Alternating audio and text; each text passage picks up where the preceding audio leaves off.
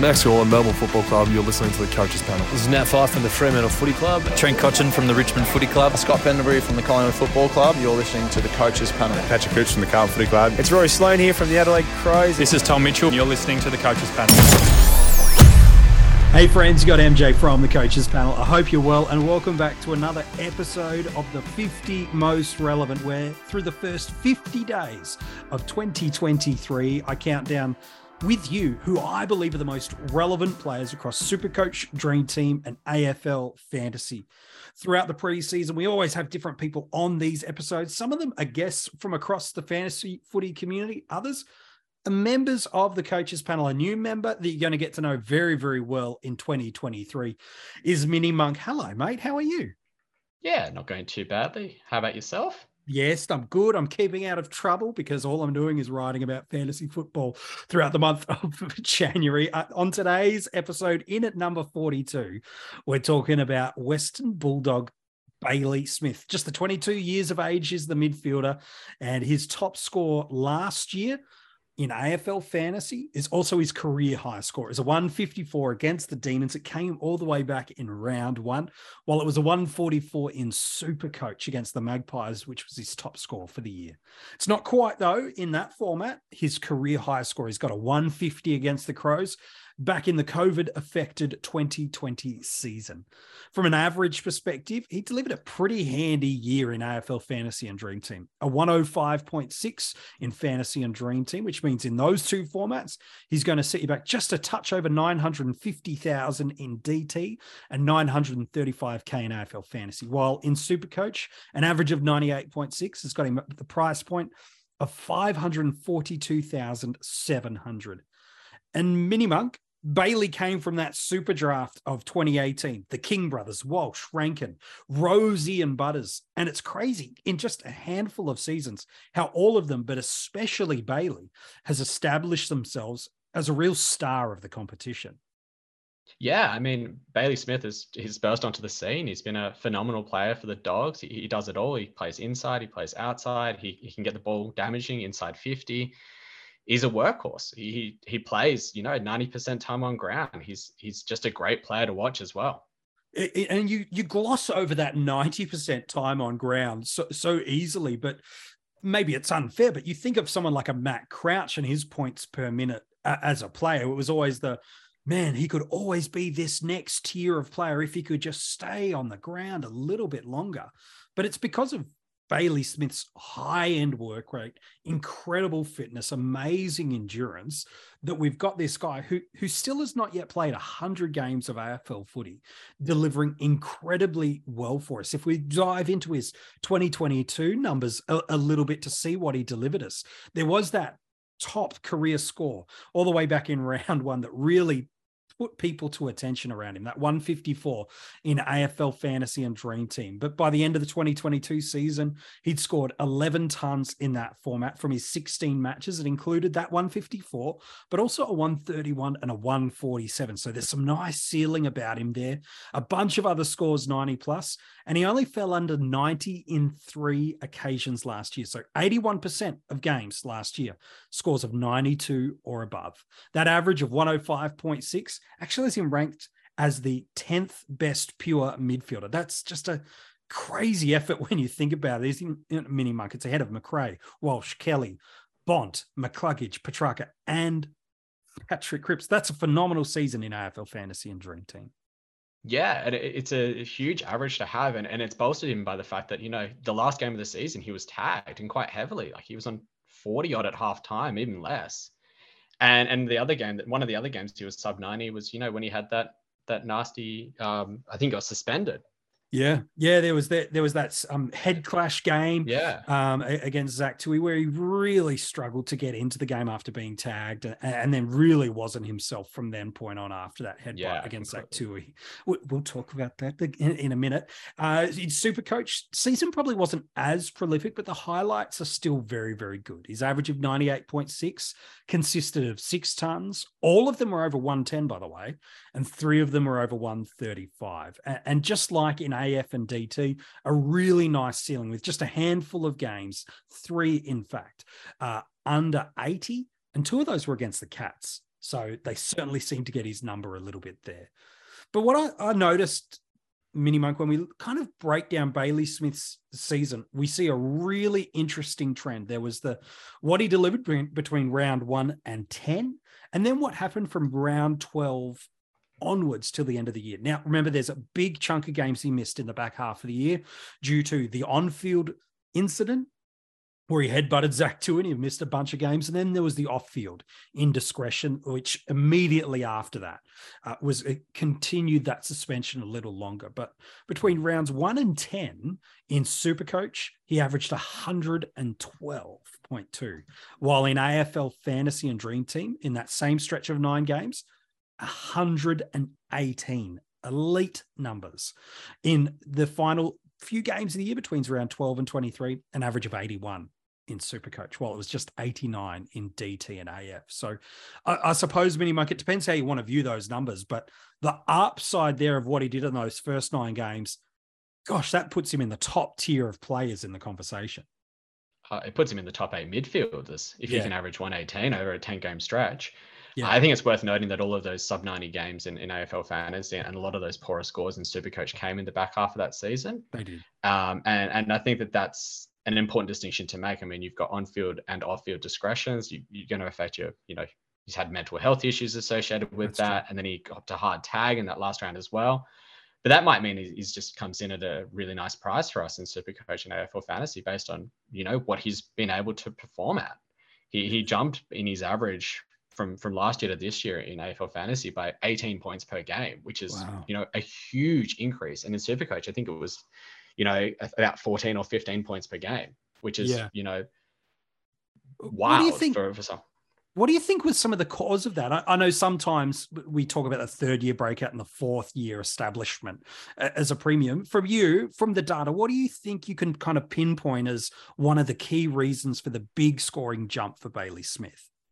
I think this is the one that I well lightly mentioned before, but his time on ground, yeah. his time on ground average in those first ten rounds was you know ninety five percent, which is yeah. phenomenal. Like you it's... don't see midfielders playing ninety five percent time on ground very often, and and the ones that do, you know, you don't have to score at a high points per minute if you if you're spending you know almost all of the game on the ground.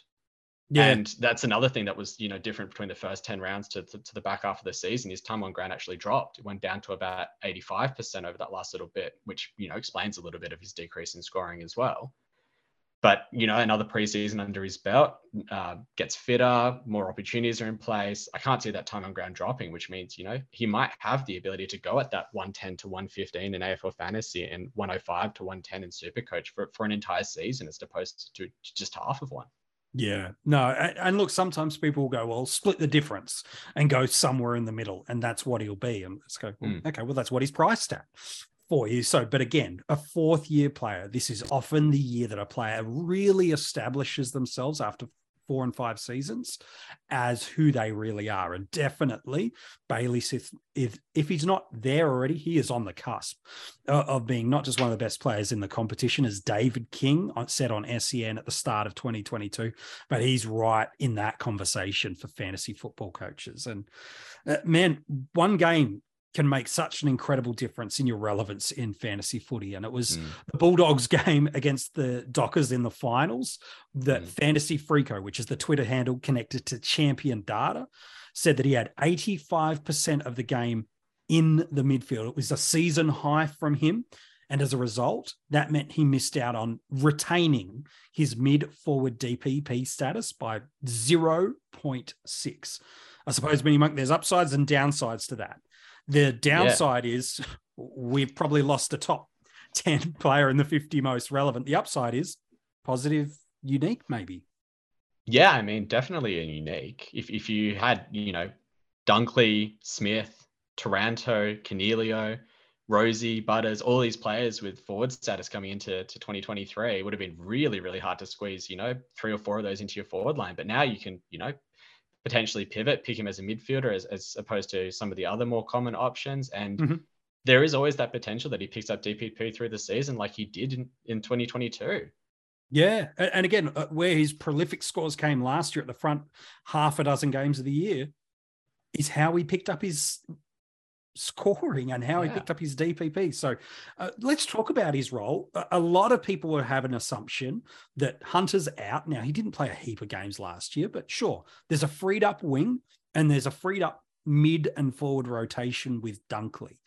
Do you believe that means Bailey Smith rolls straight into that centre bounce midfield? Because he only attended about 50%, 54% of CBAs last year outside of that final, nothing over 65%. Do you see him just rolling straight into the guts and being alongside Libba, Bont, and Macrae? Or do you see something a little bit different to what he's been doing? I think when you've got, you know, as you said, the likes of Libba, Bont, Macrae in a CBA rotation, they're all real tough nuts. They've got, you know, great contested possession, great first clearance, first touch and clearance rates.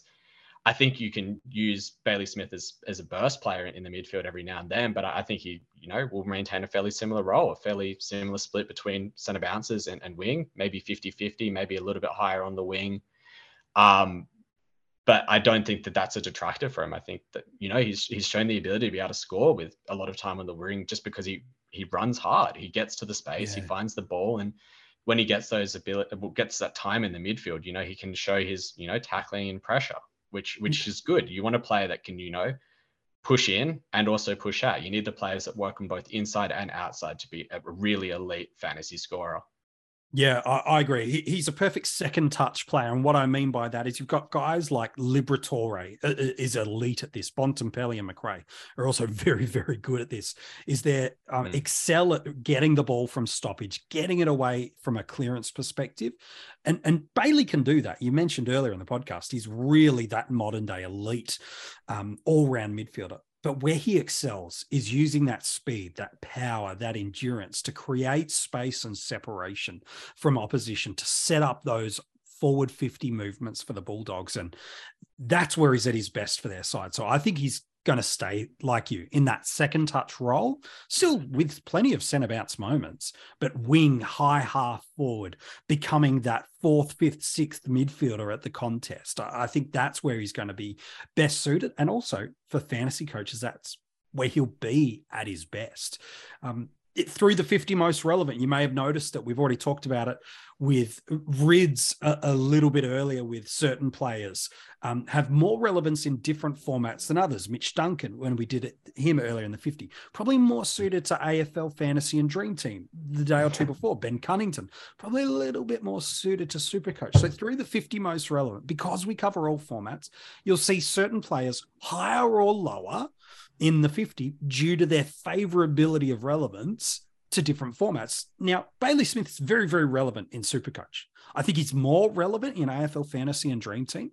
Where I think he might get hurt a little bit in that format of Supercoach is you're not punished or rewarded for how you distribute the football. Um, last year, Smith was ranked first in the league for turnovers and 12th for clangers. So he certainly can clean that up. He's only been in the AFL system for four years, absolutely.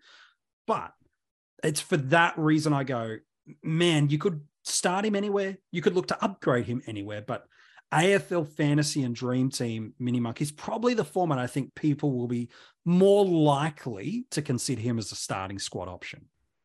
Yeah, I think so as well. I've I've personally looked at him in drafts in you know Dream Team and in in AFL Fantasy. I don't really want to touch him to start the year in Supercoach. If if he shows that he can clean up, you know, that disposal efficiency and and isn't a clanger type player anymore, then yeah, it might be a good price to jump on it. But you'd need to see a few weeks of that before you could really jump into it. But I think in AFL Fantasy and Dream Team, it it, it he's in that really tight knit bunch Mm. of players. There's a lot of players in that, you know, 900k, low 900k price bracket where you can go, right, which one do I want to jump on? Have they got the better run to start the year? Have they got the more upside based off of injuries or, you know, tags during the, the year? Is there more opportunity for them to be able to score through the year? He's one that you could pick, you know, in those formats as a point of difference because I don't see, Yeah. you know, many people talking about him at all No, online. no. Like he, he's not he's not in people's draft teams. He's not you know anywhere, and yet he he has the ability to be a, a top eight midfielder and go at you know 115 for a continued stretch of time. I mean, you, you, only have to look to last year where after round one everyone was like, oh my god, he's popped to 150. How do I get this guy into my team? Hundred percent. Remember the first nine games of the year, a one eighteen is what he was going at in AFL fantasy and dream team. I, I, think you're right. I think people are looking just in AFL fantasy for a second, and it's probably similar parallels to DT. They mm. see a Macrae who's nineteen thousand cheaper, a, a Petrarca twenty seven k cheaper, Josh Kelly, yeah, I had to get him into the 50 somehow, um, who's 37,000 cheaper. Even a Darcy Parish who's 47K cheaper. Uh, people, yes, you can of course get multiples of these, but I think where people going, oh, this sub 930 range to 900 to 890 oh i can really only get one so I, I, think that backs up your point is that they'll go for guys that might be a little more tried tested and proven over a longer period rather than smith but again like we said with the lot not holding the dpp that can only be a positive upside for those that are bullish, that have seen the scoring ceiling, that have seen the upside. Because for me, I, I don't know about you, Mini Monk, if someone came to me at the end of the year and said, um, Did you know Bailey Smith was the top scoring AFL fantasy player of the season? I, I wouldn't look shocked at them. I'd be like, Oh, yeah, that makes sense. W- would that freak you out if someone made that statement? No, I, I, think you just need to look at it. I mean, he would have been up there as one of the top scoring AFL fantasy players to start the season, and yeah, you know, he's got the he's, he's shown the ability and he's got the tank to be able to push it out for an entire season. I, I think you could easily make an argument that he could be, if not a top eight, maybe the top, you know, three, two top midfielder for the year. Yeah. And the other thing is, you, you're not picking him. If you're not picking him to start the season, that doesn't mean you, you don't have to own him because you'll always stay relevant like it's especially true. if he picks up DPP through the year, which is oh always uh, always in the realm of possibility for a player that you know plays a similar role to what Dunkley does. You you get midfield rotation, then you push forward off of that, and you you just have to see that like he got it last year. Mm. There's that means that he's always going to be a relevant player, and definitely someone you will consider at some point in the season. Yeah, I think that's a, a really nice commentary. So that even if you're not got Bailey Smith in your starting squad, whew, you are monitoring him right throughout the preseason, right throughout those early rounds, whether it be for the scoring pop that we saw at the start of the year, whether or not we see the gaining of DPP heading into round 6, 12, or 18. It will be fascinating to see just how many people jump on Bailey Smith in 2023. Before we wrap up the podcast, we've got to talk about where he goes on draft day. He's currently ranked as the 10th best midfielder in Dream Team and Fantasy uh, for averages heading into 2023, while he's ranked 29th midfielder in Supercoach. Monk, where do you see him going across these two formats on draft day? I think in AFL fantasy, you know, most people would either want him as like a really, really late M1 or probably more likely an early M2. Yeah. I think, you know, people view a few other midfielders going past him who might regress to say 13th or 14th midfielder. I think there's an argument he could still be top 10. Yep. But I see him probably going in the late second, early third round, you know, pair him up with a nice forward that you get early on Ooh. in the first round, or pair him up with another midfielder that can pop a you know 115, 120 average and be your like captaincy option every week. Like and then in super coach, he goes a, a few a few uh, rounds further back, and that is probably an M3, M4 ish range nearly, probably M3. Yeah, yeah and I that's probably about, about you know Uh, probably about you know fifth or sixth round, depending on how your draft goes. Yeah, no, I love that, mate. I totally agree with that take. Hey, man, not a bad debut in the 50 most relevant for you, Mini Monk. Thanks for your work today. No, no, thanks for having me. It's it's a really, really good time to be able to chat about a, a relevant fantasy player who, you know, might be a point of difference for the season. You never know. Yeah, 100%. If you want to go and uh, check out the article on Bailey, it is online for you now, coachespanel.tv. Mini Monk's also done a little team reveal uh, a few weeks back when uh, the uh, the early access was granted to some of the formats. If you want to go and check those out, you can see some of his uh, initial selections over at coachespanel.tv. In 30 seconds, I'm going to give you a clue about who's at number 41 in the 50 most relevant. But if you are loving this podcast series, so far. Make sure you're following it across wherever you're getting this podcast and listening from right now. Make sure you follow, leave a nice five star rating and review. And if you love what you're getting from the coaches panel, panel so far in 2023, I'd love you to become a Patreon supporter. It helps us do what we do every single day for you in the season, but also we'll give you some additional rewards and exclusive content extra access to a bunch of different things just for becoming a supporter. And we'll even give you these podcasts 24 hours early. So you're on 42 with Bailey. They already know who's at number 41. So who is it? They had a career high in multiple categories. So good that they were one of the most talked about players in 2022. And yet, as we enter the new season, after all the accolades and praise that they garnered last year, I've barely seen him in a team picker. I've barely seen anybody in the fantasy community consider him. But regardless, he was so good last year and he's been so good for so long. To discount him is a crime, a fantasy crime. Who is it? I'll tell you tomorrow in the 50 most relevant.